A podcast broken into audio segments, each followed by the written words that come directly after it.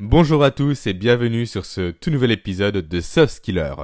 Sauce Killer, le podcast d'un mec, donc moi, qui chaque semaine vous aide à renforcer ou à développer vos compétences comportementales, sociales et transversales. Et le tout sans prise de tête. Alors avant de commencer l'épisode d'aujourd'hui, il faut que je vous annonce quelque chose, quelque chose dont je suis assez content. J'ai enfin mis en place ma newsletter privée. Au début, je comptais faire des formations vidéo pour développer vos compétences euh, transversales, des formations accessibles gratuitement. Mais je pense au final que l'écrit est un support plus intéressant pour réellement retenir ce que je vous partage et donc pour que vous puissiez progresser plus rapidement sur le développement de vos compétences. Alors, petit message à toutes les personnes qui font déjà partie de ma newsletter. Euh, la newsletter à laquelle vous êtes déjà inscrit donc euh, celle qui me sert aujourd'hui à annoncer la sortie de mes podcasts, c'est différent. Ce n'est pas la même chose. La nouvelle newsletter, c'est réellement une formation dans laquelle je vous partage chaque semaine tout ce que j'ai appris, tout ce que j'apprends et tout ce que je vais apprendre et qui me permet de développer mes compétences à titre personnel. Et donc forcément, en vous partageant cela, je vais faire réellement de façon transparente. Hein. Donc vous présentez un peu les avantages et désavantages de telle et telle technique, vous euh, proposez des exercices à mettre en place, et donc au travers de tout ça, je vais vous accompagner plus de façon plus proche, avec plus de proximité, pour développer vos compétences. Donc c'est véritablement un complément au podcast. C'est vraiment réservé à toutes les personnes, et ça j'explique bel et bien dans le premier email qui vous sera envoyé si vous décidez de vous inscrire c'est véritablement réservé aux personnes qui veulent aller plus loin et pour qui le développement de leurs compétences sociales, transversales et comportementales représente un véritable enjeu stratégique pour leur avenir. Toutes les autres personnes qui consument, on va dire, le podcast de façon un peu plus dilettante, sans réellement d'intérêt, euh, se sont abonnés parce qu'il y avait de la lumière, peu importe, désolé mais vous n'êtes pas concerné par cette newsletter. C'est véritablement une newsletter que je veux élitiste, une newsletter 100% privée et réservée à ceux qui veulent faire mieux et qui veulent faire plus vite que les autres. Voilà, ça c'est dit, si ça vous intéresse, vous pouvez vous inscrire avec le premier lien que vous allez trouver juste en bas en description. Donc maintenant, attaquons l'épisode du jour. Il y a une semaine, environ une semaine dix jours, j'ai fait quelques recherches sur les conseils qui étaient donnés à toutes les personnes qui cherchaient à, commencer à mieux s'organiser, qui cherchait un peu les premières astuces pour euh, mieux s'organiser, pour être plus productif. Je suis donc allé sur Internet, j'ai fait quelques petites recherches avec des mots-clés ciblés, j'ai ouvert les premiers onglets que j'ai trouvés sur Google, et là, à chaque fois, véritablement à chaque fois, le même conseil figurait en tête de liste, et c'est le cas de le dire, parce que c'est le fait de faire une liste, de faire une liste de tâches pour mieux s'organiser. Et ça, véritablement, ça ressortait tout le temps. Tout le temps, tout le temps, tout le temps. Faites une liste de tâches, faites une to-do list, écrivez ce que vous avez à faire. Peu importe les termes utilisés, ça ressortait. Et donc, forcément, quand on débute dans l'organisation, si on voit dix fois le même conseil donné par 10 personnes différentes, forcément on se dit que ça doit être ça, ça doit être le bon conseil à suivre, donc on se met à faire des listes. Euh, ouais, désolé, mais pour moi, faire des listes de tâches est la pire erreur à faire lorsque l'on cherche à développer sa capacité à mieux s'organiser. C'est la pire chose qu'il est possible de faire. Et j'irai même encore plus loin. Pour moi, Faire une liste de tâches, c'est le niveau zéro de l'organisation. Et la preuve que j'avance pour dire ça, déjà c'est mon expérience, ça je vous le présenterai juste après, mais l'autre preuve, c'est que tout le monde aujourd'hui fait des listes de tâches. Typiquement la fameuse ménagère de moins de 50 ans dont tout le monde entend parler, elle fait des listes de tâches quand elle va en course, ça s'appelle une liste de courses. Et oui, une liste de courses est ni plus ni moins qu'une liste de tâches à accomplir. Euh, l'élève de CE2 qui va noter ses devoirs. Pareil, c'est une liste de tâches à accomplir, c'est la même chose. Et donc là, la question que j'ai à vous poser, la question à laquelle vous devez réfléchir. Forcément, si vous m'écoutez, c'est que vous souhaitez développer vos compétences transversales, sociales et comportementales, donc vos soft skills. Donc, forcément, vous souhaitez faire mieux, vous souhaitez vous améliorer, et donc être meilleur, en quelque sorte, que les personnes qui vous entourent. Et donc là, en l'occurrence, être meilleur sur votre capacité à vous organiser, à être productif. Jusqu'à là, je pense qu'on est d'accord. Donc, dites-moi, et je suis curieux d'entendre un peu les raisons que vous allez potentiellement m'avancer, dites-moi comment il est possible d'espérer faire mieux que les autres en faisant pareil que les autres, en répétant précisément ce que les autres font sans changer quelque chose. Et quand on décide de faire une liste des tâches qu'on a à accomplir, je suis désolé, mais on ne fait que de reproduire ce que fait la fameuse ménagère de moins de 50 ans et le jeune étudiant en CE2 qui note ses devoirs. Véritablement, je vous partage ça en connaissance de cause parce que moi aussi j'ai fait cette erreur. Je ne fais pas un peu mon gourou euh, de l'organisation qui dit ça c'est mal, ça c'est mal, ça c'est mal sans savoir pourquoi parce qu'il l'a lu quelque part. Non, je suis passé par là. Moi aussi, quand j'ai commencé il y a quelques années en arrière à m'intéresser à l'organisation, à la productivité, je suis tombé sur les mêmes conseils de ces personnes qui n'ont jamais appliqué ce qu'elles mettent en avant donc le fait de faire des listes de tâches pour mieux s'organiser. Et forcément, à l'époque, je n'avais pas le recul que j'ai aujourd'hui, j'ai donc appliqué, tout bêtement, ce conseil-là. Et dès le lendemain que je l'avais lu, eh ben c'est bon, j'étais parti, j'étais arrivé au boulot, hop, la liste de tâches, j'ai sorti un papier, parce que je travaillais sur papier à l'époque, une feuille blanche, je notais tout, je notais tout, je notais tout, et là je me dis super, maintenant tout est noté, je vais pouvoir passer à l'action. Et donc je vais pouvoir réduire cette fameuse liste de tâches. Je n'ai jamais pu la réduire. Bien au contraire d'ailleurs, je n'ai pu qu'augmenter ma liste de tâches. Et c'est ça le problème des listes de tâches. C'est que vous ne pouvez jamais réellement terminer une liste de tâches. C'est que chaque jour, votre liste de tâches va grandir. Et donc que forcément, en parallèle, vous allez développer un sentiment de frustration. Tout comme moi, je l'ai développé à l'époque. Hein.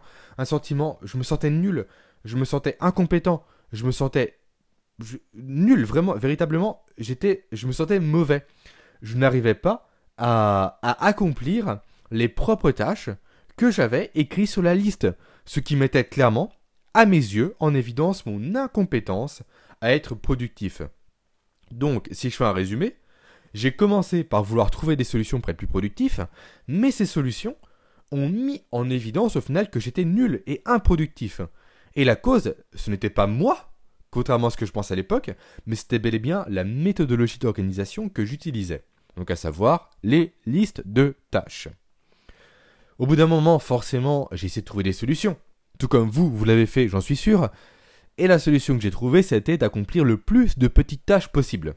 Donc forcément, j'étais content, hein. ma liste diminuait relativement, j'y reviendrai juste après, elle diminuait, mais forcément toutes les tâches que j'accomplissais étaient des tâches complètement futiles, qui me donnaient certes un sentiment, on va dire, de satisfaction à court terme, mais qui au final ne me permettaient pas du tout, mais vraiment aucunement, d'avancer sur de véritables sujets profonds, sur de véritables projets, sur de véritables choses concrètes et intéressantes. Et le souci de ces petites tâches, euh, c'est qu'elles se rajoutent tous les jours. Certes, peut-être que j'accomplissais les 10, 15 petites tâches à la journée. Je me dis super, la liste, elle va vraiment diminuer. Sauf que lorsque j'y rejetais un coup d'œil le lendemain matin, en arrivant au travail, elle n'avait quasiment pas bougé. Parce que certes, des tâches, j'en avais accompli 15, 15 petites tâches, mais au final, j'en avais rajouté 14 au cours de la journée. En plus, du style, je sais pas moi, euh, passer une commande pour avoir des nouveaux stylos. Ouais, c'est une tâche certes qui prend deux minutes, mais qui va s'ajouter à ma longue liste de tâches et qui donc va créer encore à nouveau un sentiment de frustration. Et surtout, ça va faire en sorte que je vais mettre, encore une fois, en stand-by les tâches les plus importantes. Je vais procrastiner dessus un maximum et donc je vais attendre la veille au soir pour me lancer dessus. Je vais être stressé, je vais avoir de la pression et je vais bosser jusqu'à point d'heure pour terminer cette tâche importante que j'avais au final depuis trois semaines dans ma liste de tâches, mais que je n'ai pas fait parce qu'elle ne me procurait pas de sentiment immédiat de satisfaction. Je partis un peu dans tous les sens, je m'en excuse auprès de vous, mais voilà, j'étais véritablement frustré à l'époque à cause de ça. Et donc, tout ça pour dire que je peux affirmer aujourd'hui, haut et fort, que la liste de tâches est la pire chose à faire en termes de productivité. Je peux affirmer haut et fort que c'est le niveau zéro de l'organisation. Et c'est pourquoi, lorsque quelqu'un me demande un conseil, ou plusieurs conseils, peu importe, pour être plus productif, je lui dis autre chose. Je lui dis non pas de faire une liste de tâches, et là, écoutez bien, je lui dis de faire au moins trois listes de tâches. Et oui, vous avez bien entendu. Le mec qui depuis aller 8 minutes, 8-10 minutes, vous dit qu'il est stupide de faire une liste de tâches, vous recommande maintenant d'en faire trois. Comme si faire trois listes allait supprimer les problèmes liés à une seule liste. Eh bien oui, faire trois listes permet bel et bien de contrecarrer le problème de la seule et unique liste de tâches que tout le monde met en avant et que tout le monde adule dans l'organisation. Car le problème, au final, ce n'est pas de lister les choses. Au contraire même, lister les choses, c'est très bien. Ça permet, je ne sais plus si j'ai dit euh, précédemment, mais de vider son cerveau. En fait, de ce que j'appelle moi personnellement de décentraliser sa mémoire sur un support extérieur et donc de ne rien oublier. Et en même temps de se vider un peu l'esprit, ce qui est jamais, euh, jamais un luxe aujourd'hui. Le problème, donc ce n'est pas ça, c'est le fait de tout lister au même endroit.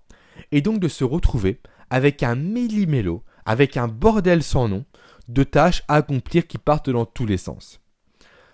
Donc, l'idée de ne pas faire une liste de tâches, mais d'en faire trois, c'est de donner au final de la clarté aux tâches que vous avez à accomplir, aux tâches que vous avez à réaliser. Donc, c'est pour ça que je vous recommande réellement de vous constituer trois listes de tâches. Une première liste au minimum. Hein. Ça, j'y reviendrai par la suite. Donc, trois listes minimum. Une première liste que vous allez appeler à faire aujourd'hui. Ça, c'est la liste dans laquelle vous allez lister toutes les tâches que vous devez faire impérativement dans la journée. Qu'elles soient chiantes ou ludiques, ces tâches, vous devez les faire aujourd'hui et elles doivent figurer dans cette liste-là. Et l'idéal, alors même moi j'ai encore du mal à maintenir pour être sincère avec vous, c'est de limiter cette liste de tâches-là à 5 tâches uniques. Pas plus que 5. Parce que le souci, c'est qu'on a souvent tendance à mettre trop de tâches dans cette colonne-là, dans cette liste-là, au final de ne pas réussir à tout faire et de vous retrouver face à nouveau à ce sentiment d'insatisfaction, face à ce sentiment de nullité, face à ce sentiment de frustration. Par contre, si vous vous limitez là, uniquement à 5 tâches, 5 tâches sur lesquelles vous allez vous focaliser à 100%, sur lesquelles vous allez vous focaliser en priorité, et que vous accomplissiez ces tâches à la fin de la journée, Là, c'est l'inverse qui va se produire. Vous allez créer au sein de votre organisme une décharge de dopamine qui va vous rendre réellement fier de vous, fier de ce que vous avez accompli. D'autant plus qu'une fois ces tâches terminées, qu'une fois ces tâches réalisées, vous allez pouvoir, potentiellement, s'il vous reste du temps, accomplir des tâches supplémentaires qui n'étaient pas prévues initialement dans votre plan, on va dire, d'organisation. Et ce sont ces tâches-là que j'appelle moi, on va dire, au quotidien, des tâches cerises sur le gâteau.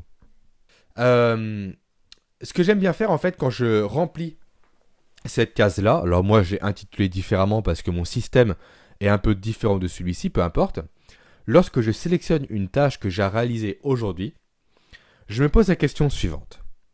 Est-ce que je suis prêt à rester plus longtemps au travail pour faire cette tâche-là si je ne l'ai pas accomplie à la fin de la journée? Si la réponse est non, cette tâche n'a rien à faire dans votre liste-là. Elle a sa place dans l'autre liste, donc la deuxième liste, qui s'appelle la liste des tâches à faire dès que possible. Donc les tâches qui sont à la fois importantes, parce que vous devez les faire, mais non urgentes, parce qu'il n'y a pas un sentiment, on va dire, de, priorité par rapport à cet achat qui vous pousse à vous dire qu'il faut les faire aujourd'hui. Donc, dans ces tâches, je vous conseille de lister tout ce que vous avez à faire d'ici cette semaine jusqu'à 10 jours. Toutes les tâches qui tiennent un peu dans ce laps de temps de aujourd'hui, bah plutôt de demain à 10 jours, ont leur place dans cette liste de tâches. Et c'est donc typiquement là que vous allez piocher vos tâches cerises sur le gâteau quand votre colonne à faire aujourd'hui est vide. Et ensuite, troisième colonne, et dernière colonne en l'occurrence dans le modèle que je vous présente là, ce sont les tâches à faire plus tard. Les tâches, en fait là c'est un peu un fourre-tout. Ça reprend un peu la liste de tâches initiales que j'ai tant décriées précédemment. Vous allez noter, ici, toutes les tâches qui peuvent attendre plus de 10 jours. Et même moi j'irai plus loin, vous notez tout ce qu'il vous passe par l'esprit. Euh, typiquement vous avez une idée vague de voyage en, en Australie, peu importe, je dis n'importe quoi et je m'en excuse, mais ça vous le notez ici. C'est vraiment une tâche, une liste de tâches pardon, qui va vous permettre de vous vider l'esprit, de faire un peu le vide dans votre tête, de tout coucher sur papier ou sur support numérique, ça on va y revenir juste après, pour avoir l'esprit libre et pour vous focaliser sur les tâches qui sont importantes sans vous polluer l'esprit à nouveau. Et d'ailleurs, vu que cette liste de tâches est un peu fourre-tout, je vous recommande réellement euh, une fois par mois, en début de mois ou en fin de mois ou au milieu du mois, peu importe, vous faites comme vous voulez, j'irai pas vérifier, de jeter un œil à cette liste de tâches là, de lire toutes les tâches qui y figurent, avec pour objectif de l'épurer un maximum, de supprimer un maximum de tâches. Parce que forcément, vu que c'est quelque chose du fourre-tout, vous allez tout noter euh, n'importe comment, dedans, tout ce qui vous passe par l'esprit, et forcément certaines choses n'auront au final aucun intérêt, avec un peu de recul, avec un peu de, euh, comment dire, de, de, temps qui est passé. Vous allez réfléchir à ces tâches-là. Vous allez voir qu'au final, non, ça ne sert à rien. Alors, je vous recommande de la supprimer de la liste de tâches pour ne pas trop l'encombrer. Et au final, pour vous retrouver avec une liste qui certes sera un peu fouillie, mais dont la plupart des éléments qui y figurent sont des éléments qui sont importants pour vous et intéressants pour la suite.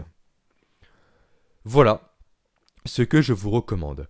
Ça, c'est le minimum que je vous recommande, c'est de faire trois colonnes pour vous organiser. Donc trois listes de tâches. Moi, personnellement, j'ai une organisation qui est un peu plus poussée et qui comprend six listes de tâches. Alors, je ne vais pas spécialement vous les, euh, vous les lister ici parce que ce n'est pas l'objet du podcast. Mais vraiment, six listes, je pense que c'est le maximum. J'ai mis quelques années à trouver cette organisation-là. Organisation qui me convient, moi, parfaitement bien et qui répond à toutes mes attentes, qui correspond également pas mal à toutes les personnes avec qui je partage mon organisation personnelle. Mais encore une fois, 6 colonnes, je pense que c'est réellement le maximum. Parce que le souci, en fait, quand on commence à, à s'intéresser en profondeur à l'organisation et à la productivité, c'est qu'on va en faire de plus en plus, c'est qu'on veut faire mieux, c'est qu'on veut sans cesse optimiser et avoir le process le plus complet possible, mais au final, à vouloir trop bien faire, on va trop loin, on se crée une véritable usine à gaz, et ça je l'ai fait également, hein. un truc complètement imbitable, inutilisable, et on prend plus de temps à comprendre ce qu'on a fait qu'à faire ce que l'on doit faire. Et ça typiquement c'est la méthode GTD. Voilà, la méthode GTD c'est un classique de l'organisation. Beaucoup de personnes ne jurent que par cette méthode-là, mais moi, je pense que c'est une des pires méthodes d'organisation possibles. C'est une véritable usine à gaz, c'est complètement imbuvable, quand on commence à écouter ou à lire le livre, ça en est soporifique. Bref, je déteste la méthode GTD, et je ne fais pas partie de ces gourous qui vantent ses mérites, parce que je suis désolé. Ça fait bien de se dire, ouais, je connais la méthode GTD, je la maîtrise, mais au final, quand on doit l'appliquer, je suis désolé, mais pour avoir très bien connu des personnes qui s'en servent au quotidien, aucun n'applique réellement la méthode GTD à 100% parce qu'elle est inutilisable comme elle est présentée par euh, son créateur. De mémoire, je crois que c'est David Allen. De mémoire réellement. Et ça, j'en parlerai dans un podcast dédié, je pense, où je présenterai ma méthode, moi, de productivité personnelle, qui est inspirée certes de la méthode GTD, mais qui clairement n'a rien à voir et bien plus simple, bien plus tranquille, bien plus facile à utiliser. Donc ensuite, je l'ai évoqué rapidement, on va revenir aux listes de tâches, vient la question du support. Alors la grosse erreur que j'ai fait au début, c'est d'utiliser le support papier, et notamment les feuilles blanches. Feuilles que, clairement, étant un peu tête en l'air, je perdais tout le temps. Donc je perdais des listes complètes de tâches, je perdais une partie de mon avancement sur du travail que j'avais à faire, c'était merveilleux, je ne savais plus où j'en étais, donc c'est pourquoi je ne vous recommande pas de continuer aujourd'hui à utiliser le support papier, car c'est un risque énorme au final de perdre vos listes de tâches. Moi aujourd'hui je passe sur des applications. Alors des applications, c'est comme les méthodes d'organisation, j'en ai testé des dizaines et des dizaines. Je suis passé au début par Word, le classique. Ensuite, j'ai dû faire Note sur mon iPhone, euh, Evernote aussi après sur l'iPhone. Beer également, Bear plutôt, parce que Beer c'est la bière, Bear c'est l'ours, donc c'est Bear. Et je m'en excuse. Donc Bear, que je me sers encore aujourd'hui, mais pour d'autres choses et non plus pour lister mes tâches. Je dû aussi passer pour Wunderlist, qui maintenant me sert de liste de courses. Pour finir, aujourd'hui et depuis quelques années déjà sur Trello, qui pour moi est le meilleur outil de productivité et qui répond parfaitement à, ce, à, mes besoins, on va dire. Il répond si bien à mes besoins que je l'ai carrément euh, implémenté dans mon dernier travail pour gérer tous les recrutements euh, de mon groupe à distance avec les collaborateurs en agence. On avait un Trello, chacun avait son propre Trello, c'était parfait. C'est un outil qui est très visuel très ludique, très simple à utiliser et surtout collaboratif. Je ne peux donc que vous conseiller d'essayer Trello, de tester cet outil, de créer votre liste de tâches, de les compléter et de chercher à vider aussi souvent que possible la liste de tâches à faire plus tard. Et voilà, essayez ça tranquillement pendant une semaine, deux semaines, trois semaines. Voyez ce qui vous convient, ce qui ne vous convient pas avec cette base-là. Peaufinez votre méthodologie personnelle et c'est parti, tout simplement. Donc stop à la liste unique, faites au minimum 3 listes de tâches, et ensuite améliorez votre organisation au fur et à mesure, et c'est la seule façon qui, aujourd'hui, je vous le garantis, vous permettra de gagner en productivité. Et voilà, l'épisode du jour est maintenant terminé. J'espère qu'il vous aura intéressé, j'espère qu'il vous aura plu.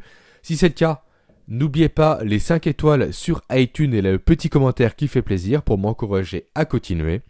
Et surtout, le monde du podcast fonctionne uniquement par bouche à oreille, alors partagez ce podcast à vos amis le plus possible, tout simplement diffusez, on va dire, la bonne parole Skiller. Et enfin, j'attends les plus motivés d'entre vous dans la newsletter privée. Passez une très bonne journée et à la semaine prochaine.